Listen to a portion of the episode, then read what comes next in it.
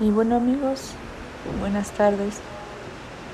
Primer miércoles de julio. Y seguramente muchos de ustedes están preguntando qué va a pasar conmigo ahora que me encuentro desempleado. Si en otras condiciones era difícil, ahora más. Preguntarnos otra vez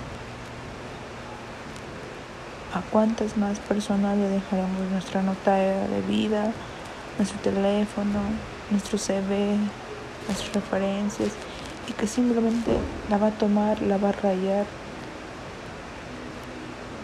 y te puede decir con la seguridad más grande y con una certeza increíble que te van a llamar pronto. Nosotros te llamamos, dicen. Así. Días semanas esperando que me llamen y no me llamen.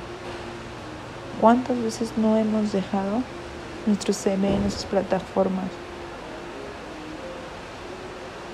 Yo te estoy hablando a ti que seguramente te sientes como yo.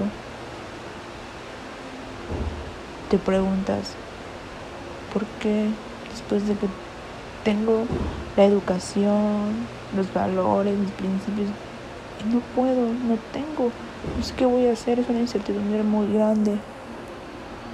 Quiero que sepas que no estás solo, sola.